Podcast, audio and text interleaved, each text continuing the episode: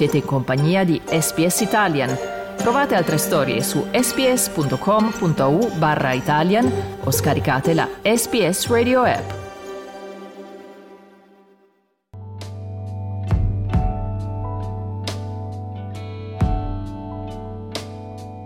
I would like to take you on a journey. Allora, stiamo per eh, sorvolare l'Australia. Tutta l'Australia da nord-ovest a sud-est. E poi attraverseremo il Pacifico e tra una mezz'oretta saremo sulla- sugli Stati Uniti, sull'America del Nord.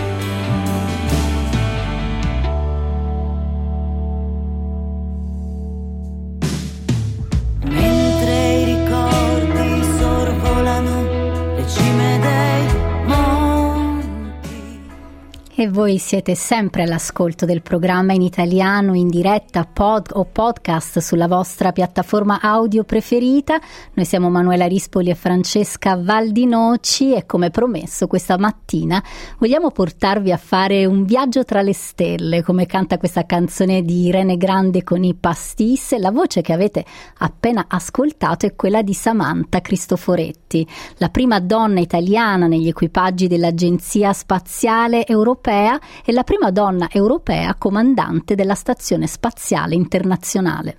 Questo perché? Perché si è tenuto ieri a Sydney il sedicesimo Australian Space Forum, un appuntamento annuale organizzato dalla Andy Thomas Space Foundation in cui studiosi, professionisti, esperti del settore pubblico e privato si incontrano per condividere idee, rafforzare partnership per l'avanzamento dell'industria spaziale in Australia. Questo a una manciata di giorni, tra l'altro dal lancio avvenuto con successo di Spirit. Il Spirit, il primo microsatellite, frutto della collaborazione proprio tra Italia e Australia, partito dalla stazione spaziale di Vandenberg Space Force Base in California sabato scorso, sabato 2 dicembre, che in questo momento sta navigando proprio sulle nostre teste a parecchi chilometri dalla Terra.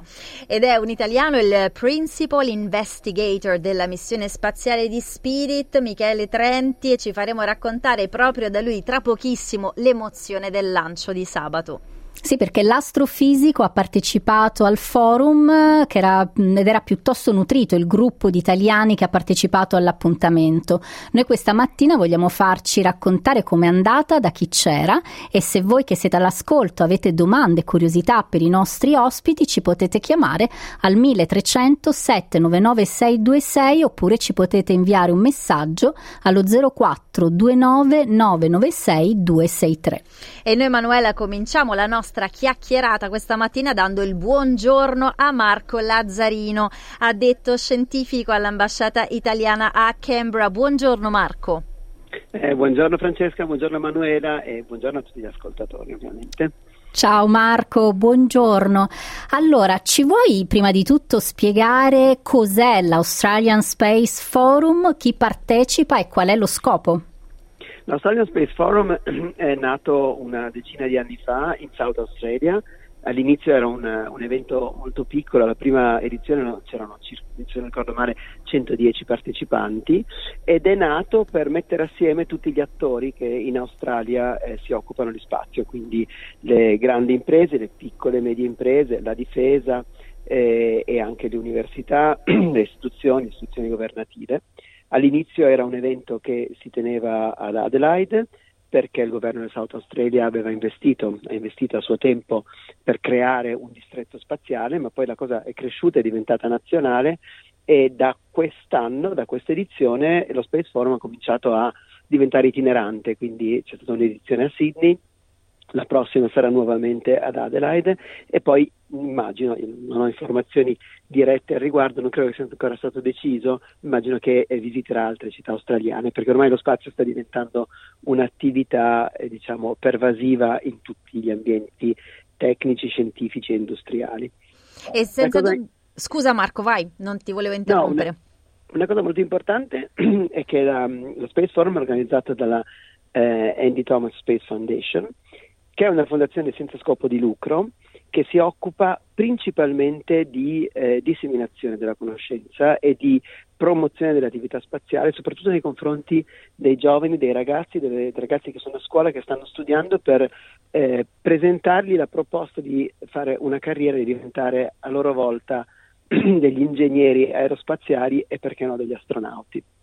E di questo parleremo anche con un ospite che ci raggiungerà tra poco in diretta. Marco, uno dei tanti argomenti che sono stati toccati durante il forum e uno degli argomenti anche più scottanti al momento è la sostenibilità di questo settore, la sostenibilità sia economica sia ambientale. E eh, facciamo un esempio che non so quanti ascoltatori conoscono, che tocca un po' a entrambe queste questioni.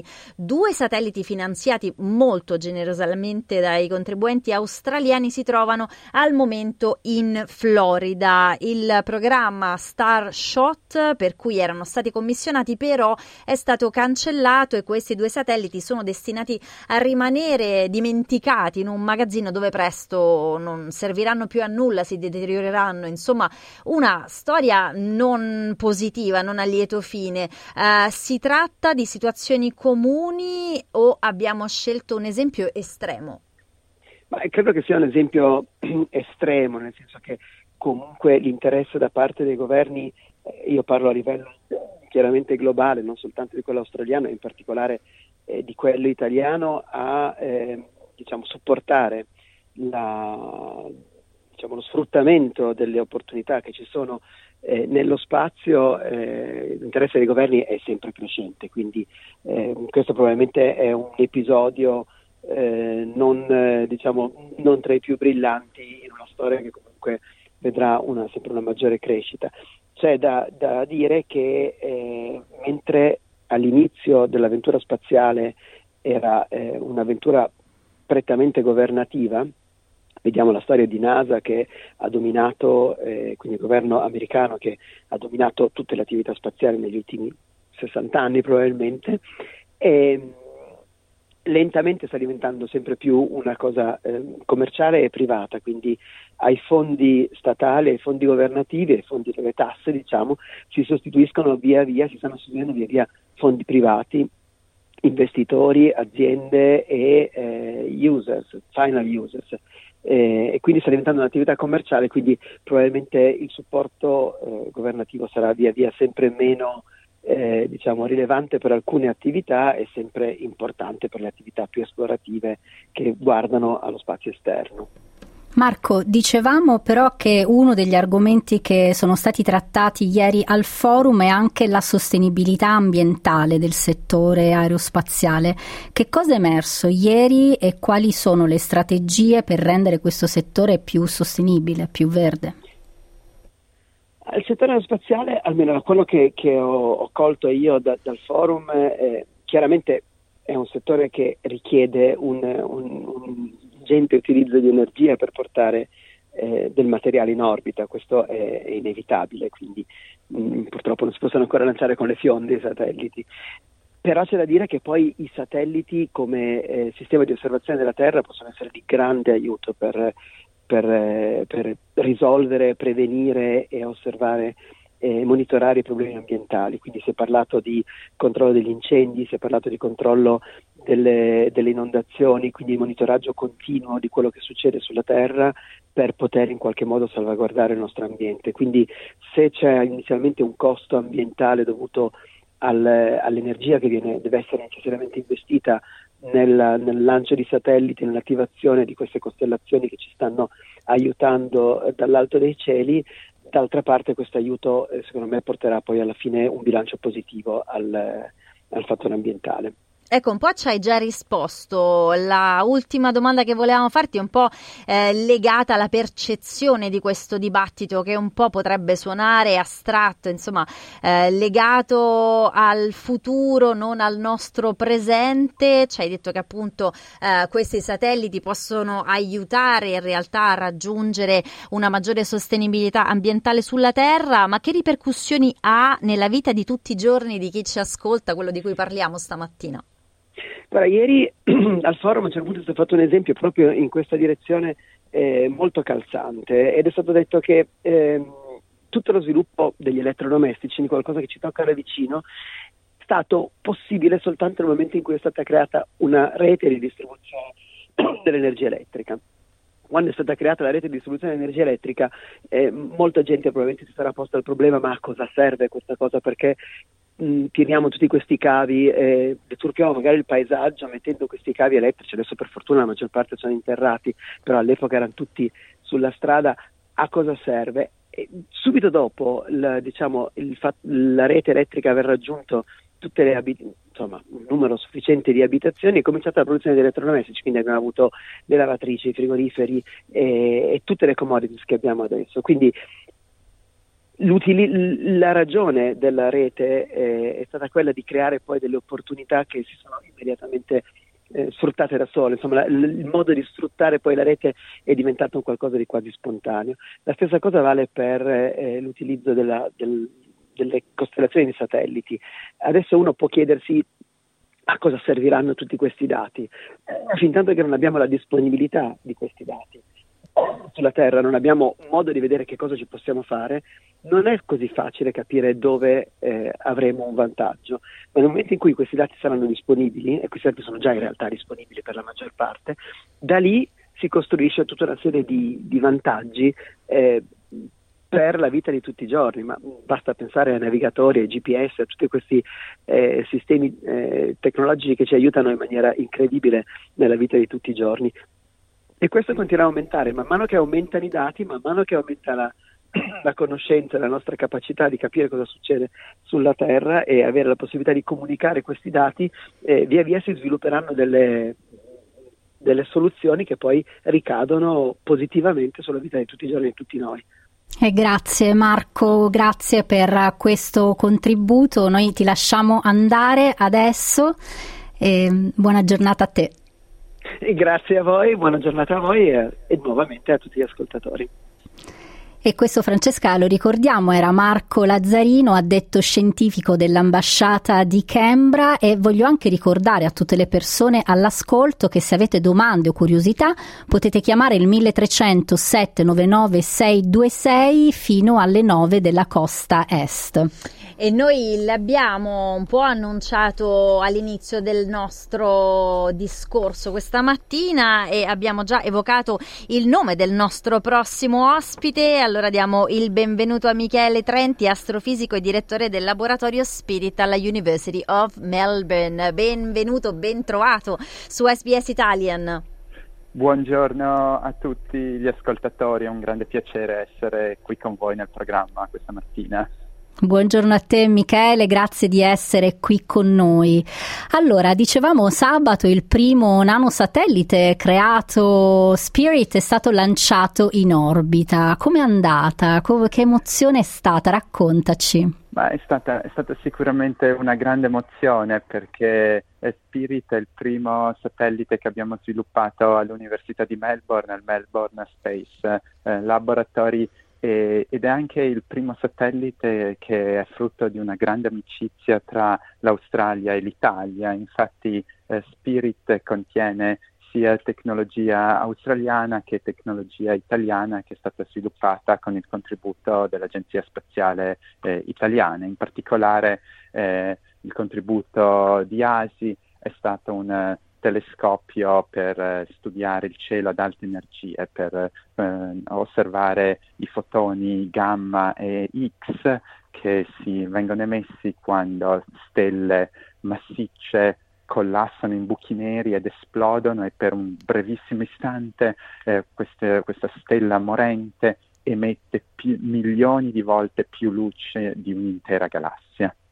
Mamma mia, ci stai già facendo sognare. Non so quanto io abbia capito di quello che tu hai appena detto, però sicuramente evoca proprio un, un futuro grande, insomma, eh, quello dello spazio e della conquista dello spazio da parte dell'uomo, veramente un argomento un po' mitologico. Senti, questa mattina dunque festeggiamo con te il lancio che è avvenuto con successo sabato. Um, come è andata? Ci fai un po' la cronaca? Che cosa ha significato, appunto, come ti stava chiedendo anche Manuela, per te vedere che finalmente eh, la tua creatura, insomma, raggiungeva lo spazio? Ma guarda, assolutamente. Spirit, prima di tutto, è, è, il lavoro di un grande team, perché non è eh, non è una sola persona che può, che può fare eh, eh, un progetto complesso quanto, quanto satellite, quindi abbiamo un team grandissimo, validissimo all'Università di Melbourne con eh, giovani ricercatori, studenti, ingegneri, abbiamo i nostri partner industriali qua in, in Australia che hanno contribuito, contribuito eh, con eh, importanti componenti del satellite. E abbiamo tutta, tutti i ricercatori, colleghi eh, eh, all'Agenzia Spaziale Italiana, all'Istituto Nazionale di Astrofisica in Italia, alla Fondazione FBK a Trento, al Politecnico di Milano, all'Università di Cagliari, eh, a, a, Tübingen. Abbiamo, abbiamo veramente, veramente, un grande team dietro, dietro un satellite. Spirit pesa solo 12 kg però è, è veramente una, una missione che, che, ha tanti contributi e io penso che questo spirito di collaborazione sia uno degli eh, aspetti più importanti. E quindi a vedere sabato mi ha chiesto una, eh, eh, di fare un po' una cronaca. Sabato è stato fondamentalmente il momento in cui il lavoro di, di quasi quattro anni, da quando abbiamo pensato il progetto quando siamo arrivati a lanciarlo, ha culminato. Abbiamo fatto il, il progetto eh, del satellite, abbiamo sviluppato i componenti, li abbiamo testati nei nostri laboratori per assicurarci che funzionassero, eh, abbiamo impacchettato tutto, l'abbiamo spedito a lanciare. Questo è stato eh, una, il grande pietra miliare che abbiamo raggiunto. E poi una grande emozione dopo il lancio è stato vedere eh, il, il primo battito elettronico di Spirit che è stato catturato da dei radioamatori eh, in Europa più o meno un'ora e mezzo dopo il lancio. Eh, il battito visto... elettronico, come se fosse il primo suo battito cardiaco, il primo segno della sua vita? Assolutamente, assolutamente, perché ogni, ogni minuto Spirit emette un breve, una breve trasmissione radio su UHF quindi frequenze non, non dissimili da quelle su cui eh, gli ascoltatori stanno, eh, sono sintonizzati ora e, ed emette una, una breve, un breve messaggio, il primo, primo, messaggio che abbiamo decodificato era Spirit Healthy, eh, Spirit Sana, e quindi quello è stato un grande momento di gioia per tutto il team.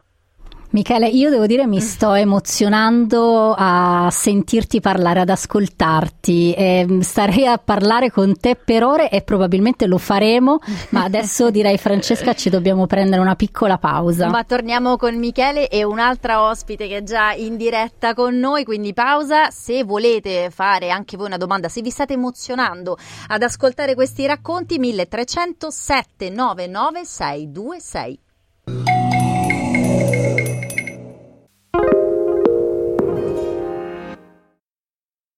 Qual è il vostro piatto preferito? Carbonara. Tiramisù. Margherita con olive, buonissimo. Polenta. Parmigiana. Lasagna. Questi sono piatti conosciuti in tutto il mondo che hanno reso la cucina italiana così celebre. Ma ci sono moltissime specialità regionali che vengono scoperte e amate più quando l'Italia la si viaggia, nelle piccole trattorie, magari non lontano dalle terre che ne producono gli ingredienti. E poi e poi ci sono loro. I piatti che si condividono solo in famiglia o nei ristoranti e nelle trattorie più tradizionali. Piatti che non finiscono spesso su Instagram. Ingredienti insoliti e lavorazioni antiche li hanno resi rari o confinati in zone molto ristrette, dove sono adorati. Ma nessuno al di fuori lo sa. Sono Massimiliano Gugole e in questa serie podcast per SBS Italian vi racconterò la storia di sei piatti italiani bruttini magari, ma che offrono un ritratto inedito dell'Italia, della cucina italiana e dell'amore degli italiani per il cibo. Si sa, ogni scarrafone è bello a mamma sua. Scarrafoni in cucina, The Ugly Ducklings of Italian Cuisine, da novembre su SPS Italian.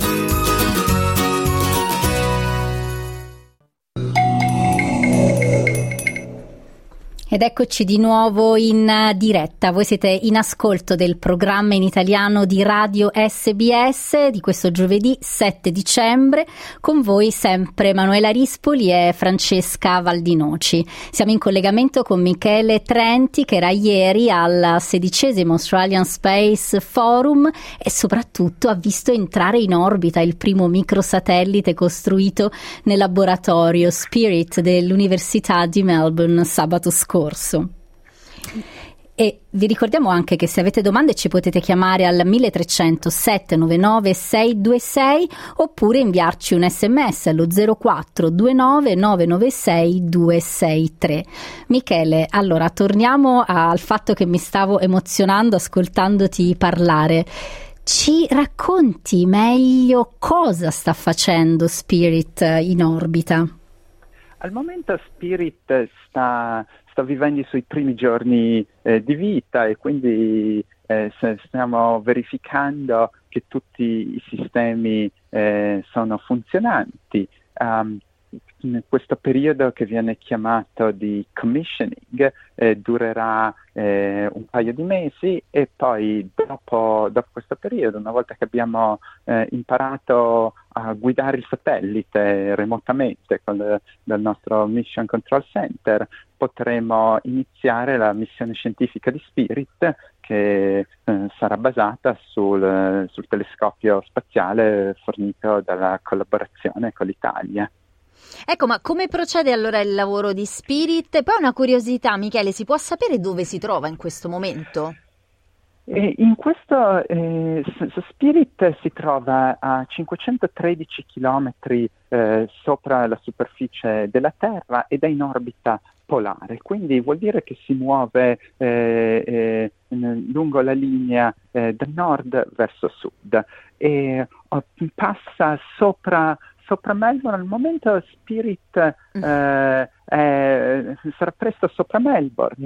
Um, generalmente abbiamo un passaggio sopra eh, l'Australia attorno alle eh, 10 del mattino e poi mm. dopo abbiamo un altro passaggio attorno alle 10 eh, di sera. Eh, quindi queste sono le due nostre eh, eh, finestre di comunicazione con la nostra eh, stazione di controllo radio che è eh, localizzata in Sud Australia, nel, eh, nei sobborghi di Adelaide.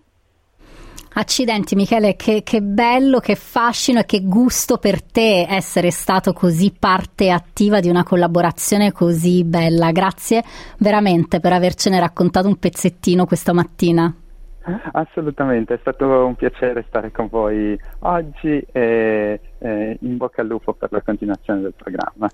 E soprattutto in bocca al lupo a Spirit, direi grazie mille allora a Michele Trenti che ci ha fatto sognare. Allora io mi immagino Manuela, non so tu, ma eh, i nostri ascoltatori e le nostre ascoltatrici in Australia col naso in su alle 10 del mattino, quindi appena finiamo il programma via fuori dallo studio per guardare il cielo e pensare a Spirit. Assolutamente Francesca, io poi non so tu, ma io ero una di quelle bambine che proprio sognava di andarsene in giro per lo spazio a scoprire nuovi mondi. Anch'io, te lo devo confessare. Allora, aspetta, abbiamo solo quattro minuti per dare il benvenuto alla nostra prossima ospite che è già in linea con noi, Orsola De Marco. Buongiorno. Buongiorno. Astrofisica, professoressa della School of Mathematical and Physical Sciences alla Macquarie University di Sydney. Eri anche tu al forum ieri in una veste un po' particolare, ce la racconti? Sì, io infatti ero uh, al piano superiore uh, parlando con uh, un gruppo di ragazzini delle scuole elementari e superiori nell'ambito del Young Explorer Forum erano ragazzini di tutta l'Australia, molti che venivano da regioni rurali, quindi in genere non servite benissimo da, da, dall'informazione, dall'educazione. Che bello! E ci racconti un po' come hanno reagito questi ragazzi? Cosa, cosa, ti hanno raccontato? Che sogni hanno? Sognano anche loro, come me e Francesca, di fare gli astronauti? Assolutamente sì, è sempre veramente chiunque abbia bisogno di un po' di ispirazione, di un po' di concentrazione sull'importanza di certe cose nel futuro deve semplicemente parlare con ragazzini della scuola, perché veramente si vede quello che vogliono fare e quello che non hanno, quello che in qualche modo non riusciamo a dargli. Um, l'ispirazione era veramente di uh, entrare in un settore emozionante, che era lo settore dello spazio, il settore della ricerca connessa alle cose dello spazio.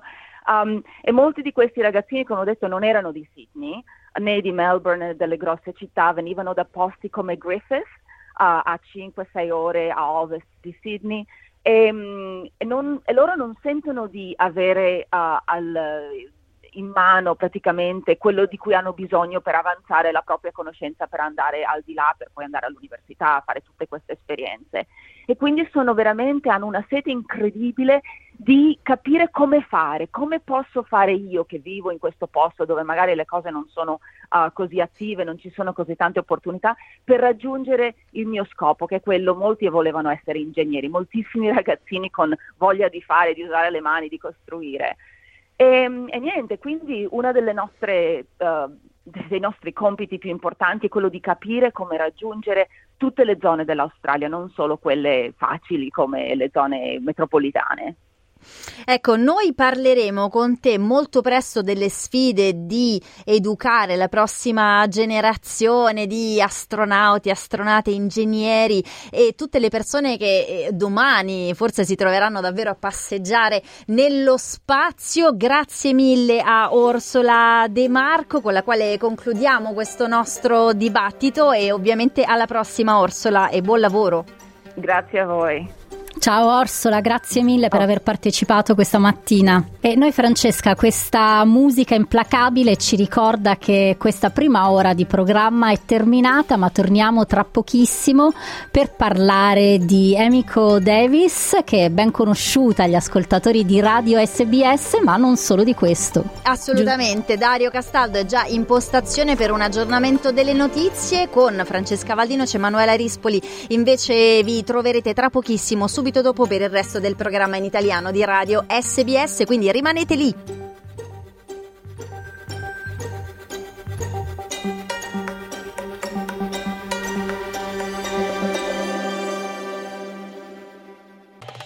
Volete ascoltare altre storie come questa? Potete trovarle su Apple Podcasts, Google Podcasts, Spotify o ovunque scarichiate i vostri podcast.